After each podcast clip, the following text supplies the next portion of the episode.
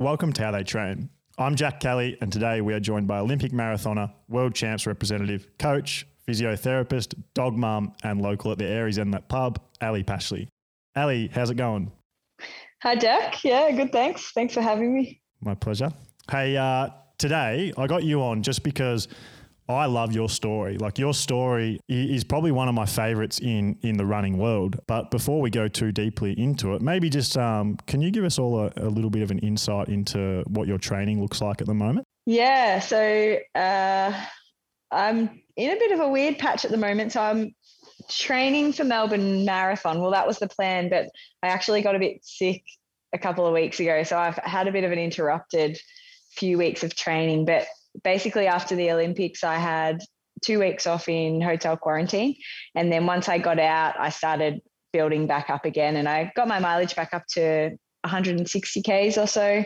Um, and I was just antsy to race. I think uh, I still felt relatively fit coming off the Olympics. And yeah, so I ha- tried to talk Jules into letting me run Melbourne, which was good in theory at the time, something to aim for. But um, yeah, I've had a not great couple of weeks. So I'm just trying to work out at the moment whether I'm going to be fit enough on the start line in four weeks or whether I need to sort of readjust and maybe look at a marathon next year. Yeah. Um, so how long ago? So you raced the the marathon at, at the Tokyo Olympics, obviously. How long ago was that race? Uh, that was about twelve weeks ago now. Yeah. And so you came straight off that and was it was there a reason why you just thought, okay, I want to get straight back into training for something?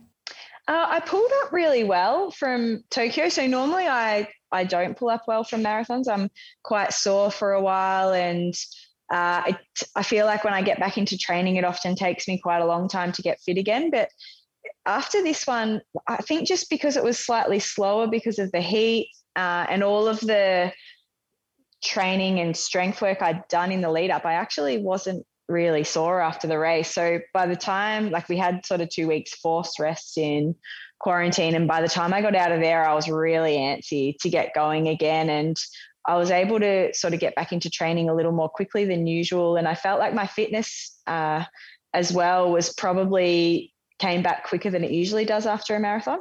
Yeah. Okay. So I, I, reckon what maybe like we do is take us into into your build up into the Tokyo Olympics then, because it sounds like I don't know, maybe you were just really fit after that. So you've obviously put in a, a good block and um, you had a really good performance there that day. I think was it 23rd you came? Yeah, 23rd. Yeah. Yeah. So how did your training look like before the Olympics in your lead up? Yeah, so like I mean, it, it, was the biggest race of my life, obviously. So I really put everything into it and it was the best block of training I've ever done. So I was quite lucky that uh, so Julian, my coach, and Bree, his wife, uh, and myself, we actually went away because Tokyo was going to be so hot and we were going to be in the middle of winter down here in Victoria, which as Victorian listeners will know is not not ideal for training for a hot marathon. So we went up to Queensland and spent so initially I went to Cairns actually with the team and we did a one week block where we just trialed some nutrition things and got a little bit of a taste of the heat there. And then I came home, then went back to the Sunshine Coast with Jules and Bree and Jose, my husband, sort of came and went a little bit. And we spent, I think, seven weeks there training um, with nothing else going on. Like I, I really wanted to take a break from work just so that I could put everything into it. You know, I was able to recover all day between my runs. We did uh, heat preparation work using a sauna, hot bath, uh, a few different methods there. Also, running around Noosa rugged up in layers and layers. and yeah, the idea was to do uh, all of the big stuff there. And then the final three weeks before we flew to Tokyo, I went to Cairns to the team holding camp. So that was again, we went back up a little hotter again just to to do that final prep, which is when your mileage sort of starts to taper off anyway. So, um, yeah, I did like some of the biggest weeks that I've ever done. I was fairly consistently running sort of between 150 and 100 and maybe 68 or so Ks. Whew. And yeah, like it just felt, it felt quite easy. I was, we didn't, we were a bit cautious with mileage. We didn't want to run too much more than that because of the added heat stress we were bringing into it. So uh, Jules, I guess, was quite conscious of not overdoing it. But I think just without anything else happening, like, you know, no socializing, no work, no anything, it was actually very manageable. And yeah, so I felt, I felt really good by the end of that block. And yeah, I think it was, you know, I always have a couple of shockers in a, in a marathon block. There's one or two sessions that go pear shaped. And same thing happened again. But yeah, the vast majority of my sessions went really well. And overall, I got a good, solid uh, 12 week lead into the Olympics, which was good. No injuries or anything. Yeah. So in in those blocks, when you were doing sort of 150 to 170k a week, how is that broken down? Like, what? How much of that is just easy jogging? What sort of sessions were you doing, and how many? Were you doing a long run every week, and what did that look like? Yeah. So usually when I'm at home uh, in it, doing a marathon block, it's structured to fit in with a training group. So it, it will be either a Wednesday, Thursday, midweek, uh, high volume workout, and then a Sunday long run with um, a workout incorporated into it. But this time we did it a little differently. So because we didn't have to fit in with anybody else, basically it was, and it changed as we went, but it was set up so that yeah, the idea was we did a, a workout of some sort. And then depending on how big the workout was, we worked out how many recovery days I would need before my next big workout or session.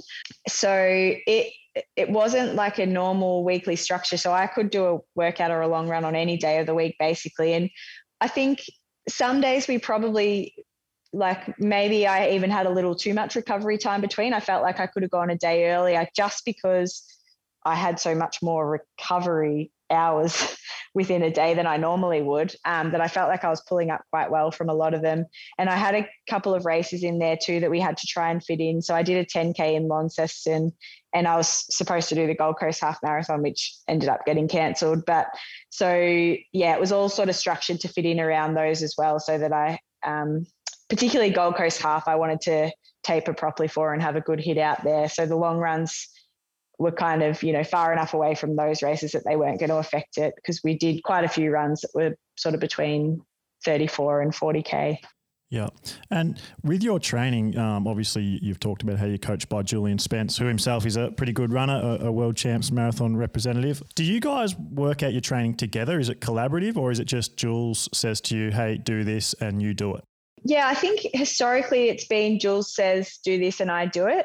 This block, there was probably like he's pretty uh, open to my feedback and input these days. I think just probably we know each other so well. You know, we've spent so much time together, and yeah, so he he was pretty. He's always pretty keen to hear my feedback. I mean, he's definitely the mastermind behind it all, and basically still writes the program. But you know, there might be the odd day where like I'll say, you know, I think this is a bit too hard, or I think this is I could do a bit more than that, or I could I could bring the session forward today, or you know, whatever. And so yeah, there's there's a little bit of collaboration there, but uh, yeah, he's definitely still the one that that comes up with the sessions and puts it like lays it all out. And he he laid out all my heat work as well to fit in around it.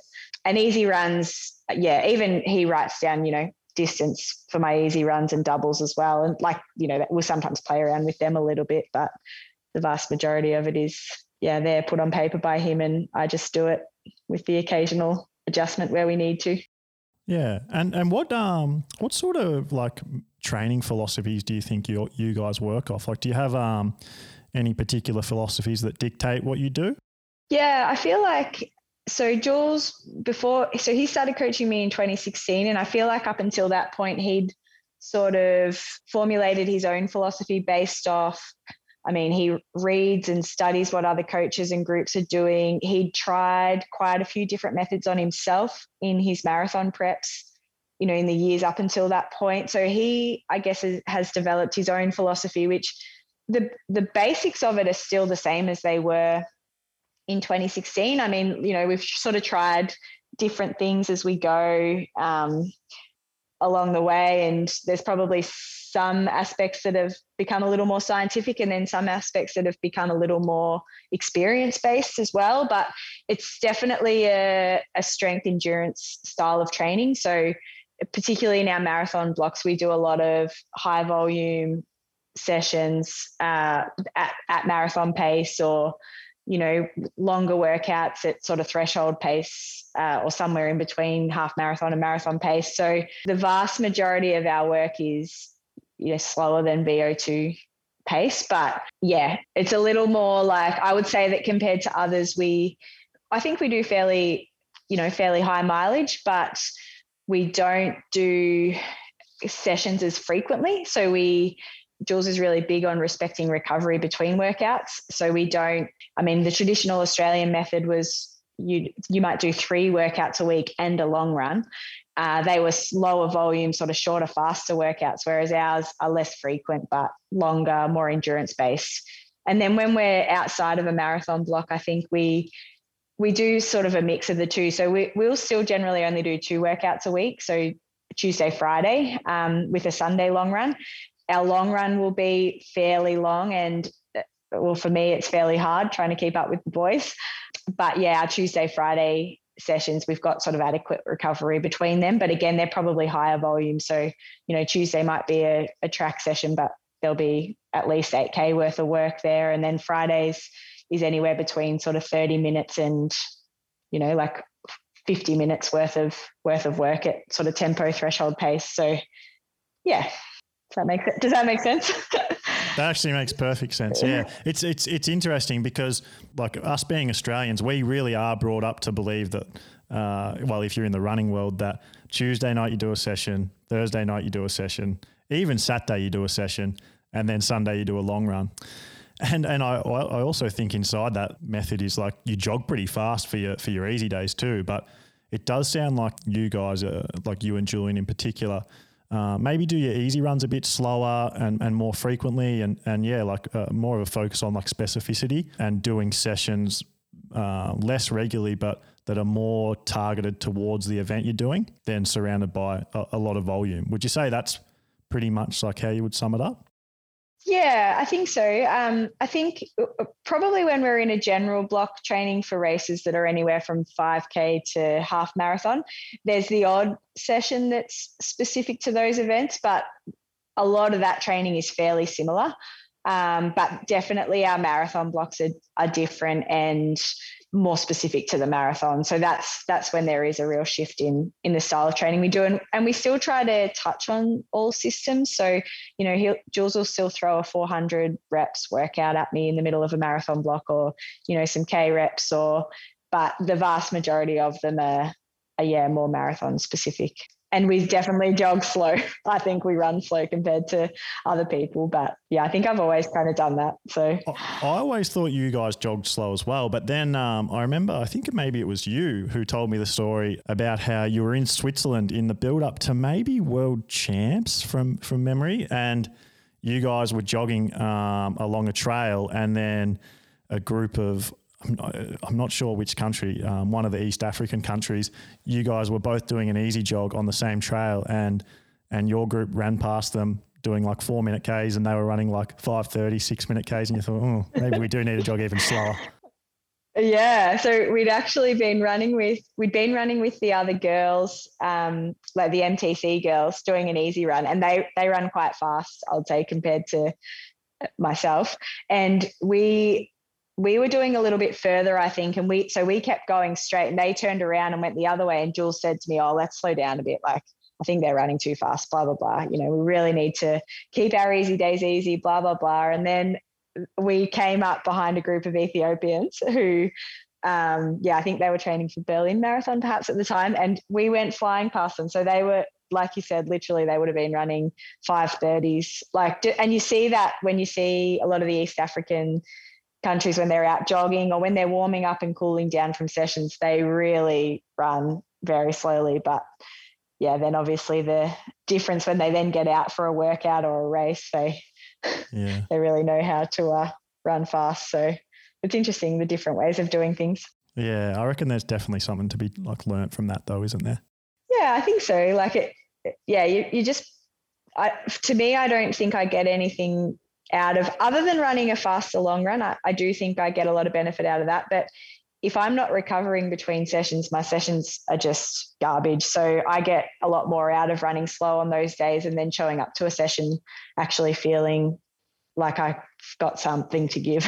Whereas I if I run too fast every day, I just run myself into the ground and yeah, I don't really get much out of it.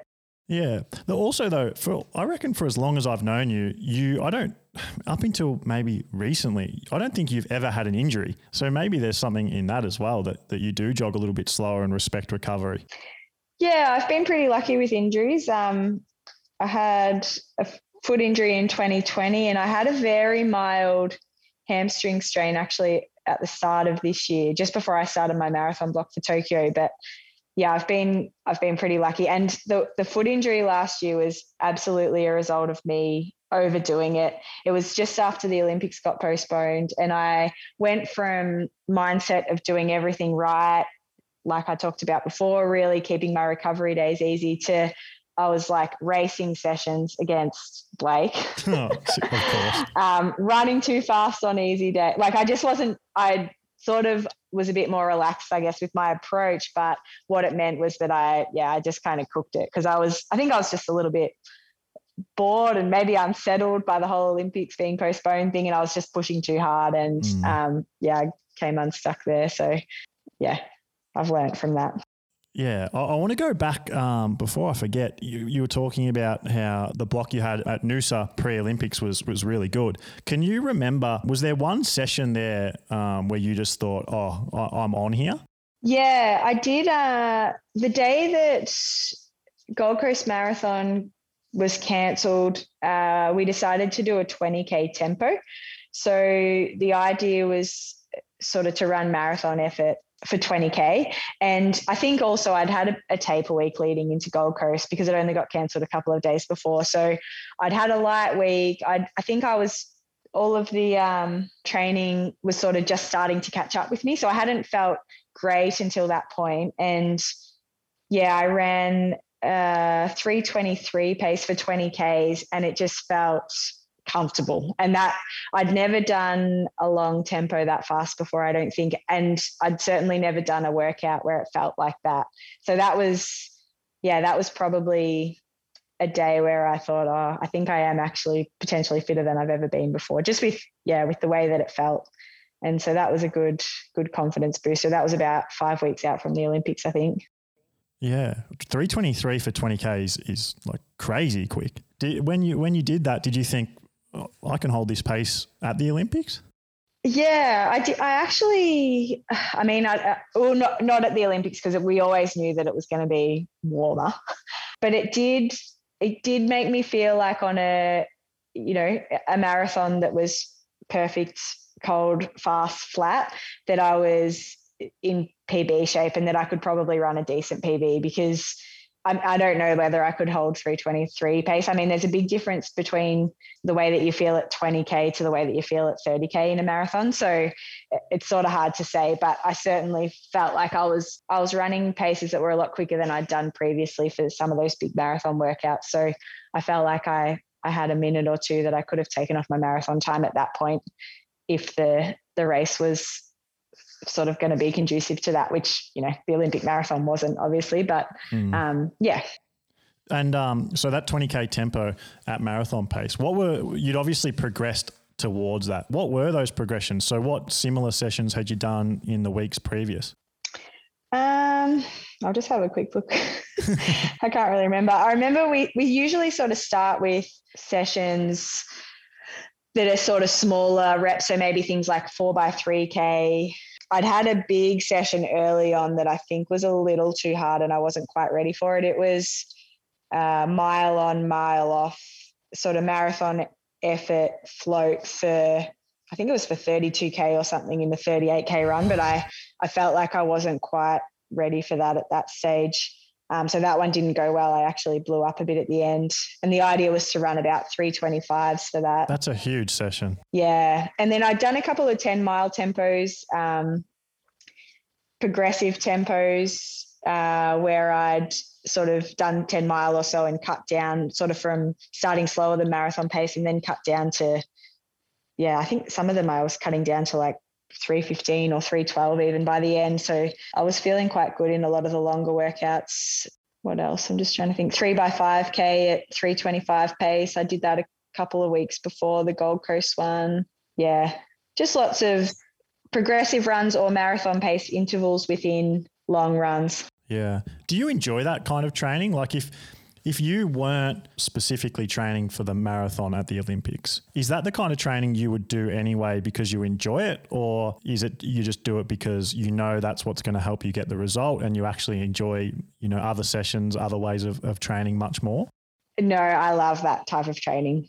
I, I, I think for me that long, slower stuff is what works. I'm a very aerobic person, but I also actually really enjoy it. I find it I think my my strengths as a runner are in those longer tempos and long workouts, whereas I'm very unimpressive on the track. Like, you know, my 1K rep pace, 400 meter rep pace is, yeah, I really don't have much change of pace from sort of my 10K half marathon pace to any faster. So, yeah, I think, um, I mean, uh, like it was all very new to me when I first started working with Julian and running marathons, but pretty early on, I, I grew to love the the long runs with workouts within them and the longer tempos and more marathon pace sessions. Yeah. So, how old were you when you started working with Jules?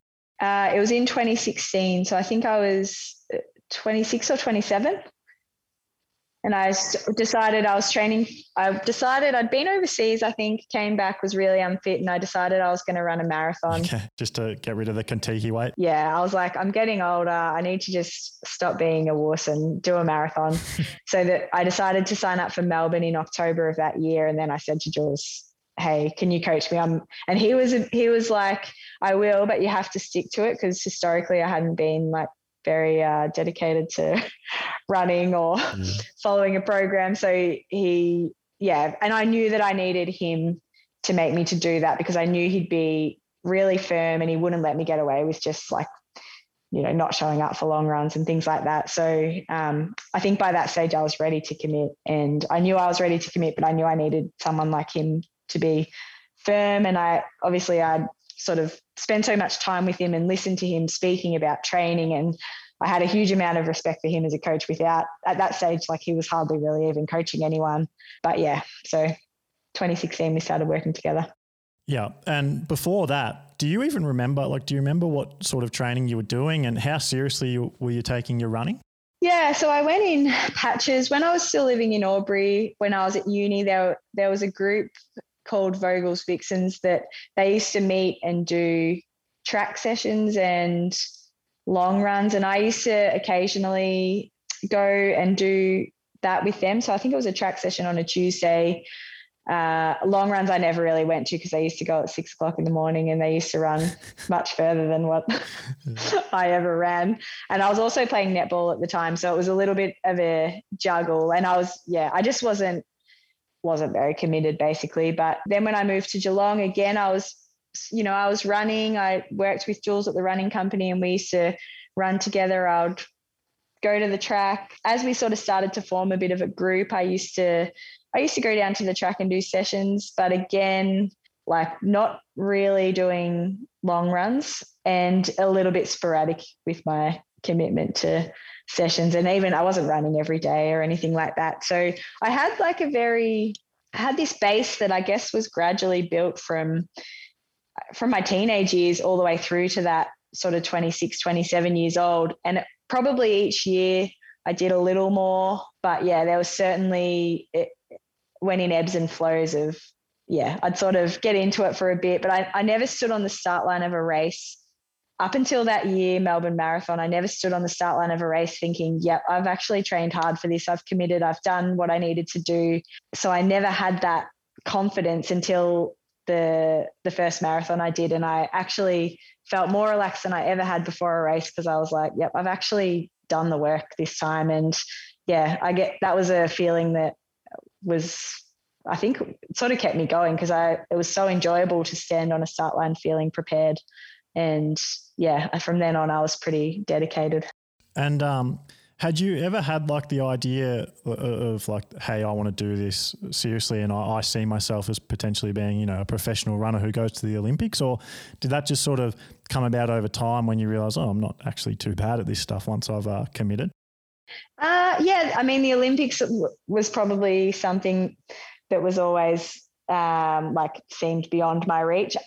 I definitely always thought, like, I could tell from a young age that running for a long time was kind of my strength in all, all sports. And I always knew in the back of my mind that if I actually committed and trained properly, I could be a lot better than what I was. I was always like a mediocre sort of runner.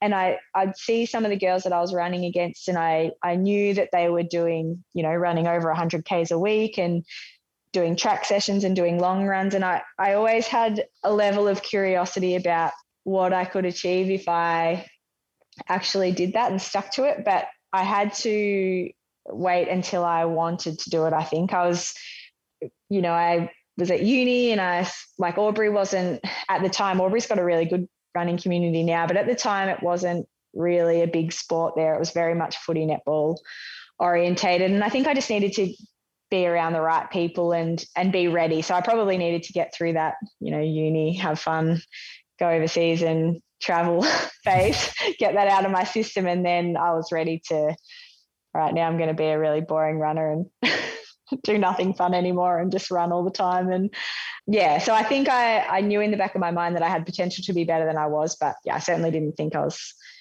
going to be going to the Olympics. I think that's one of the really um, like likable things about you is uh, when you train. So I've obviously trained with you a little bit, and um, when you're when you're just out running, talking to you, you just get this huge vibe that I'm running with, you know, one of the best uh, Australian distance runners of all time. But I th- I feel like I'm talking to that that girl at uni who just wants to have some fun and, and would love to go to the pub after after we finish this run and have a few drinks and talk about pretty much everything that isn't running. And, you know, I reckon if you planned like a, a Contiki tour that was fun enough, you could probably convince her to come, sort of thing. I don't know about these days, maybe 10 years ago. it's funny, I've definitely shifted. Like, I, I think I used to be very balanced, and I probably used to talk about things outside of running a lot more than I do now. I, I, I definitely feel like I've changed and I'm now a full blown boring runner. Yeah. I don't have any other hobbies or anything anymore. But um, yeah, I think earlier on, I, I definitely had a very balanced life, but I think I had too much balance to actually achieve anything. And I kind of worked that out eventually and decided I wasn't satisfied with just doing a bit of everything and having fun. And I didn't really feel like I was getting anywhere, if that makes sense. And yeah. I needed to, yeah, shift that a little and actually put some effort into something and see what I could do. Yeah, you were um, you're you were always notorious for uh, leaving your Sunday long run until three four p.m. uh, that's what that's probably one of my first memories of you. Yeah, in the early days I was pretty bad, and I had a few like even in my first marathon block I did a few switcheroos where I moved the Sunday long run to Saturday because I had something on Saturday night. Um, and yeah, oh the putting off those long runs is just never a good idea. But never for some reason it seemed like a good idea at the time. But yeah, that that's something that I haven't done for years now. I've kind of learned that yeah, 4 p.m. Sunday long runs are are not good, and just get up at seven o'clock on Sunday morning and do them then with the group. It's a far better option. There's only there's only so many times you can sort of have a few drinks on a Saturday night, have a full day of eating on a Sunday, and, and run on a Sunday afternoon and have to take two toilet stops and reconsider like you know everything in your life before you okay i'm going to be a bit, bit, more serious now. Yeah yeah. And i think it, that was the tricky transition time for me where i i really wanted to run and i really wanted to do it properly but i still you know had that other life happening as well. And it, i really had i basically had to um, and which happens naturally as you get older anyway. You know you don't have things on every saturday night anymore and you happy to go to things and not drink as much. And um, yeah, I think it running got a lot easier once uh, that all died down. So yeah. Yeah. So, so with that now, is sort of everything you do in your day to day life focused on being the best runner you can be? Um, like, are you really particular with the way you eat, the way you sleep, the way you recover? You, you know, do you go to the gym, all of that? Yeah, I think so. I think um, that was something that in the like probably the two years or 12 months leading into the Olympics, I think that was how I became, and everything was leading into that one event and sleep I was really anal about. I feel like I need a lot of sleep and I my training's really affected if I'm not getting enough sleep. Nutrition I like I started working with a dietitian just to make sure I was getting enough of everything and my fueling for sessions, long runs was all adequate and I mean I've never been super anal about what I eat as far as like I definitely love junk food and I'm I don't think there's anything wrong with I almost think when you're running the amount that I do you need a bit of junk food to top up on calories but um, it, you know, I guess everything was planned out to make sure I was getting enough, and I'm having things, you know, 15 minutes after I do a run or a workout to replace what I've lost. And yeah, basically my days were structured around my training. So, you know, I wasn't, if I'm going out for dinner, then I have to make sure I get my second run in before I do that. And it's all, it was all very much like that. I felt like after the Olympics, I needed a break from thinking like that. I don't think yeah, that's something that I can do all the time. I know some athletes can do that 12 months of the year, every year, everything revolves around, you know, optimizing their training and performance. But I feel like I need, yeah, little breaks from that being so serious and so structured because I don't necessarily think I'm naturally a very structured person. But yeah, gym, like I did gym twice a week, every week for the whole year. Um, I did activation exercises before runs, which was something that I'd probably never really done before. And yeah, I was very dedicated to the cause, but I've been a little more relaxed since August. Yeah. Um, so with sleep, how many hours of sleep are you aiming to get a night? And like, do you have a, a sleep routine? And how just yeah, just how anal are you about it? Yeah. So my main thing is that I don't get up early and run.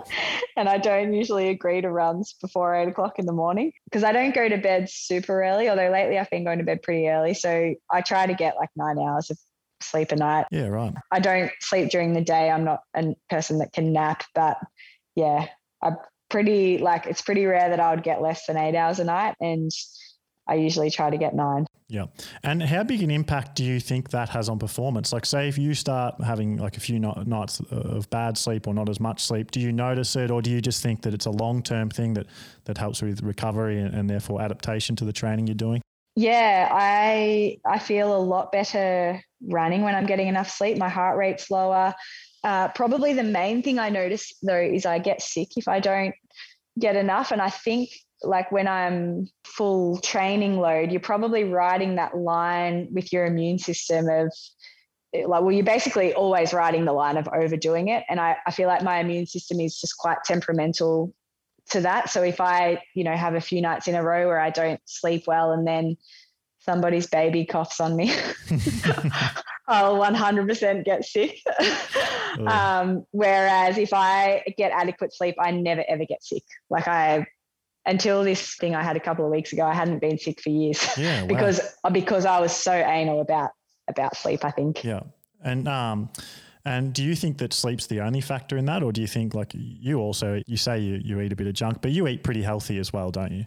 Yeah, I think nutrition's really like really important for that immunity side of things too. And yeah, I think I mean I'm pretty good at getting enough of everything that I need, and I I've had some iron deficiency issues, but that's really the only nutrient that I've ever had any issues with. So yeah, I think I think that plays into it as well. And also managing your training load too. Like if you're if you're getting sick all the time and you know missing training, then like potentially you're actually just doing too much, and then it's going to affect your overall consistency. So maybe you're better off just backing off that load 10%, 20% to try and keep yourself healthy so that you can get the consistent training in. Yeah, and a bit of a personal question. So you know, you don't have to answer if you don't want. Yeah. But I'm, it's one I'm also like. I'm just always really fascinated by it um, because there's such a fine line, or it seems from the outside that there's such a, fine line for female endurance athletes, maybe particularly runners, and their weight and how it affects performance in a positive and a negative way. Whether it be like the mental side of it, you know, leading to some issues there, or whether it is just the physical side and getting sick or having iron deficiency or whatever it is. But then the the, the other side of it, where where you know you're a long distance runner and, and being lighter is generally better. Do you focus on that at all, or is it just a consequence of your training and your diet, or how much do you actually think about it? And, and when you're leading into a race, do you sort of want to race at particular weights, or you don't care? Yeah, no, the, the main thing I'm probably conscious of is not getting too light. Um, when your mileage goes up in a marathon block, I, I feel like your body does almost just shed weight. And it's it's something that I think as a female in particular, you do have to be really careful about that you don't get get too lean. I don't think I've ever actually really been at that point working with Jess, the dietitian, like there was, she felt like I perhaps was under fueling slightly for a while there when I first started working with her. But it was more that my timing, like I wasn't really changing what I ate from day to day. So the days where I had a bigger training load, I probably wasn't, you know, chalking up my carbs enough to to account for that. And yeah, it was like, it, you know, I was only just sort of below what she wanted me to be at. But I mean, I think as a girl, you're really lucky too, because there's a very obvious sign of underfueling. Like if you lose your period, then straight away you know that something's not right. So it's sometimes a bit harder for guys in that way to know if they're doing that. But yeah, that that's something I've never had any issues with. And I think my lack of injury history is probably also been because I've been fairly conscious of never never getting too lean or too light. I probably usually operate you know a kilo or two heavier than than when I'm racing a big race but it's not really something that I consciously try to do. I think it's something that just naturally happens in a big training block. I do just shed a little bit of weight and then naturally when I have a break afterwards or you know run sort of lower mileage for a bit then I, I put on a bit of weight. So it's yeah in the before the Olympics I was pretty conscious of it with the the heat work we were doing the um, guy Sam from South Australia, who was helping us with that, he told me to weigh myself each day just to make sure that I wasn't dropping too much weight because that can happen when you're doing that extra extra heat work. So that was probably handy in that I did keep an eye on that leading into the Olympics and yeah, I was I was able to keep all that very stable. So yeah, but it's certainly an issue for a lot of female long distance runners and you see yeah, you see it happen regularly where people start going really well and then yeah, they sort of fall into that RED-S category and then, you know, injuries, performance decline, all of that follows. So yeah, something to be mindful of. Yeah, and and listening to the way you talk about that, it's just such a, a ba- it just well, it sounds like you just have such a, a, sort of balanced and and healthy approach to it, which you know I think a lot of people could take something from because you have really been super consistent over quite a long period of time now, and it's it's led to a huge amount of success for you. I dare say that if you were focusing on weight and and trying to get lighter to get you know like an increased performance quicker, that you probably wouldn't be in the position you're you're in now. Yeah, I just think yeah, if you're if you're sort of riding that line, or if even sitting, you know, just going too far with that stuff, then it, you're never going to get consistent years of training in because you're going to you're going to get injuries. And then that like if you if your ultimate goal is performance then that's not the way to do it. Even if you know there's obviously like power to weight ratio benefits of being lean as a as a long distance runner but it's the positives don't outweigh the negatives there. And yeah. if, if, you're looking at the long term picture, then yeah, you're much better to to stay healthy and train and race at a healthy weight so that everything keeps working properly. And yeah, I think it, I think like any endurance athlete, I think even just seeing a sports dietitian is really helpful because like for me, I didn't I really would never have thought that I was under fueling because I felt like I ate a lot. So getting somebody to look at it properly and and give you that advice and yeah, give you give you numbers of what you need to you know what you need to be hitting to stay stay healthy is is actually really helpful and obviously there's you know there's an, a bit of an obsessive nature with endurance endurance athletes that people need to be careful of with with all of those things but yeah i think ultimately if your goal is performance then if you can stay within a healthy weight range and fuel properly, then that's the way to go. Yeah, that was that was bloody fascinating. Um, and thanks for sharing that. All right. Hey, um, I just want to take take it back to, to training for a second. Do you have uh like I, I, know you've already talked about that you really love that longer sort of more marathon specific training, but um, on the flip side of that, is there any training that that when you see it on a program you just absolutely dread it and hate uh, and don't want to do, or do you just avoid that sort of thing and and and make sure your training's always fun? Um, yeah, so I hate like 300 reps, 400 reps I don't mind sessions where they have a bit of that within it, and then they also have longer reps. But I hate like a pure speed VO2 session, like eight by 400, really hard with long recoveries. I hate that. Yeah. I still do it. I do what Julian says, but I don't enjoy it. And I I don't I'm not good at it, Yeah. which is probably partly why I don't enjoy it. But yeah, I also I feel I feel like I get more out of um like the the more aerobic sessions anyway and then I quite enjoy you know a few faster reps at the end to work on that finishing speed which is it's something that I really do need to work on my anaerobic stuff is not good but um yeah, I don't know. I just don't I don't enjoy it and I don't really feel like it works that well for me. Yeah. Um, and is your plan going forward? Are you just all in on the marathon now? So you, you obviously went to the Olympic marathon.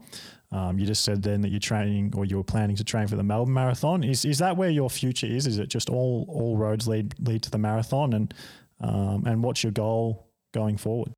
Yeah, I think so. I think the marathon's the event that I have the most potential in. The 10K I enjoy, but I don't, I probably, yeah, similar to what I was saying before, I don't think I have the the speed or the finishing speed to ever be a really good 10K runner. In the bigger 10K races that I've done, you know, I can hang in there for a while, but as soon as they start dropping 60 something second laps, I'm just thrown off the back because I just don't have that change of speed. Even if I'm feeling good in a race, I, I just can't pick up the pace that much.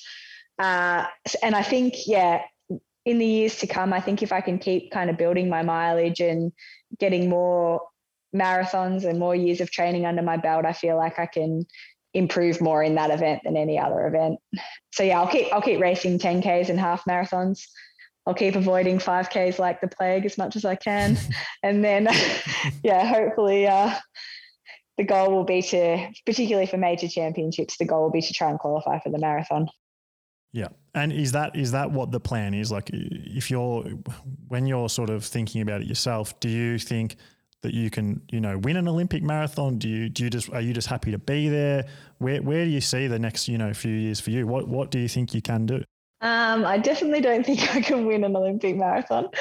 The yeah, like the the pace and the times that some of the the East African girls are running is just insane. Mm. Um, so that's probably not my goal to be honest, but I, I certainly think like I would love to to go again and take a few more risks. I think my first Olympics being Tokyo, we, you know, I trained really hard, but I feel like we were also really conscious of not getting injured, not doing anything too crazy. Everything was very controlled. Even my race plan, because of the heat, was very, uh, you know, in the end, it was like the only negative split I've ever done in a marathon and probably the one of the smarter races I've ever run. But I would like to go to the next Olympics with that one behind me and to feel like, all right, you know, I can put a bit more out there today and I can take a few more risks in the lead in because you know I've I've done it before I've ticked it off and now I actually want to compete for a plate like when I say place not like a medal but you know a higher finishing place than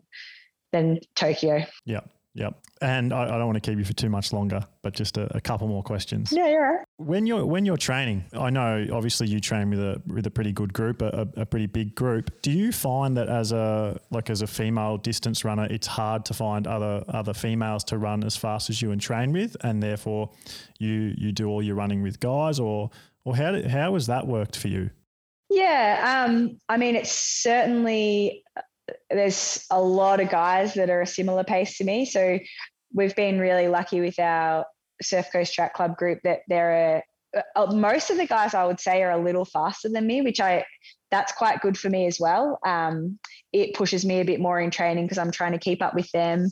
Um, we've got some really good girls in our group as well, which is great. And you know, we we do a lot of our warm ups, cool downs together, and long runs. We'll often at least start together, and then even if the group sort of splits as we go, you know, it's still yeah, we've still got some some really good girls there. And and Bree, Julian's wife, like when we were in uh, Noosa training for the Olympics, like she was uh, pregnant and she was jumping in and out of my sessions doing, you know, like uh, she'd jump in for 200 or 400 and and help out. So yeah, I'm I'm pretty lucky in that way. But certainly as a female, there's not the same depth, I guess, or yeah, if I, you know, the, like you look at groups like Melbourne Track Club and they've got a really strong group of girls where they can do a big group session together and and I've been lucky to go and do some sessions with those girls as well. But I like I really enjoy our group and uh, the guys the guys are really good to train with and they push me and I yeah I don't it doesn't bother me like whether I'm training with girls or guys it's just nice to have people to run with and even if there's not people at the exact same pace like having having people around you just in front of you and just behind you is is really good yeah. And is there any of those like particular guys that you train with that you like to, you know, if, if there's a session that it's a, it's like um, one of your main goals is just to beat up on that guy um, because you know they salt up about it?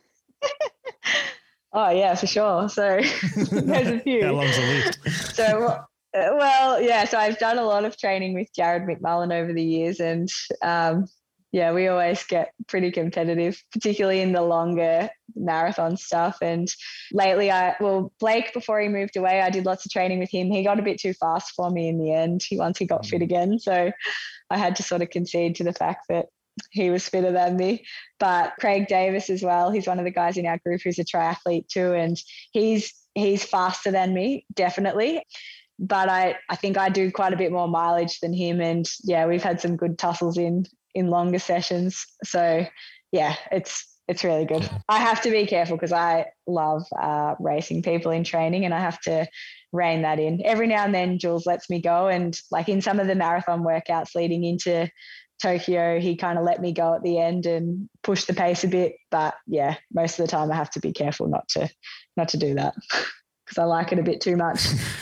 it's uh, it's funny how like, but do you think that you could be the runner you are without a group? Or do you think to be a professional athlete in general, you need a group around you?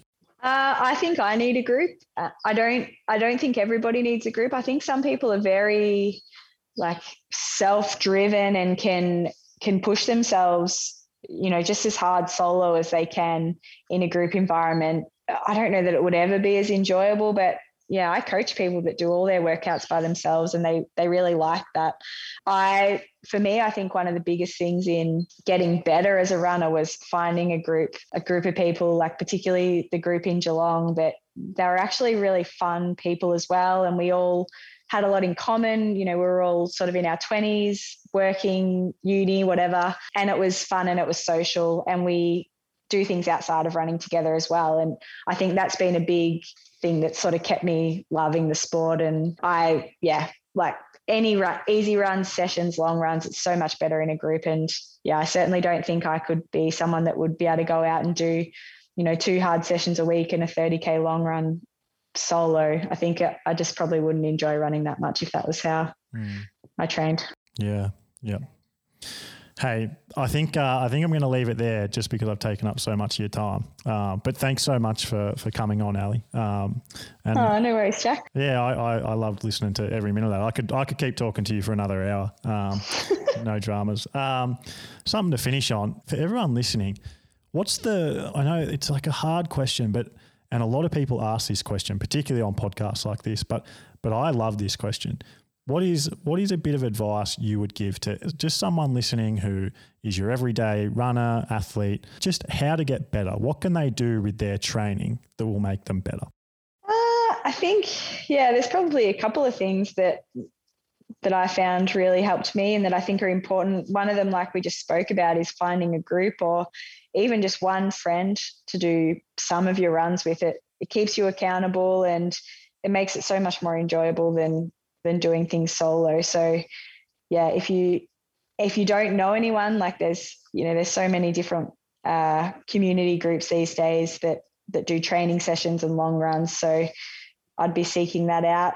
Getting a coach, like if you if you have trouble with injuries or uh, motivation, for some people, it's actually really nice to have it written down what you've got to do each day and that structure. And you sort of feel a little more obliged to do it, I think, when somebody else has, has written it down for you. But even the guidance on, you know, pacing and workouts, because anybody can, you know, go out and try and run five days a week. But if you're running too fast every day, you'll end up getting injured. And just, it's so hard to get that consistency when you're getting injuries regularly. And also, running's not as enjoyable when you're just smashing yourself every day. So, finding a coach that can sort of structure your weeks to give you those down days as well as the hard days, I think can be really a good thing for improving and longevity in the sport.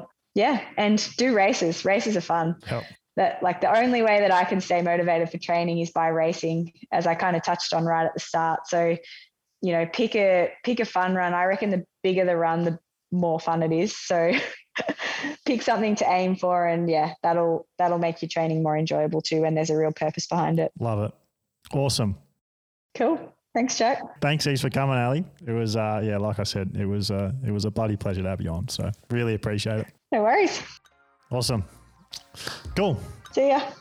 Done. it's always weird when you're like saying bye at the end, but yeah. you're not. Yeah.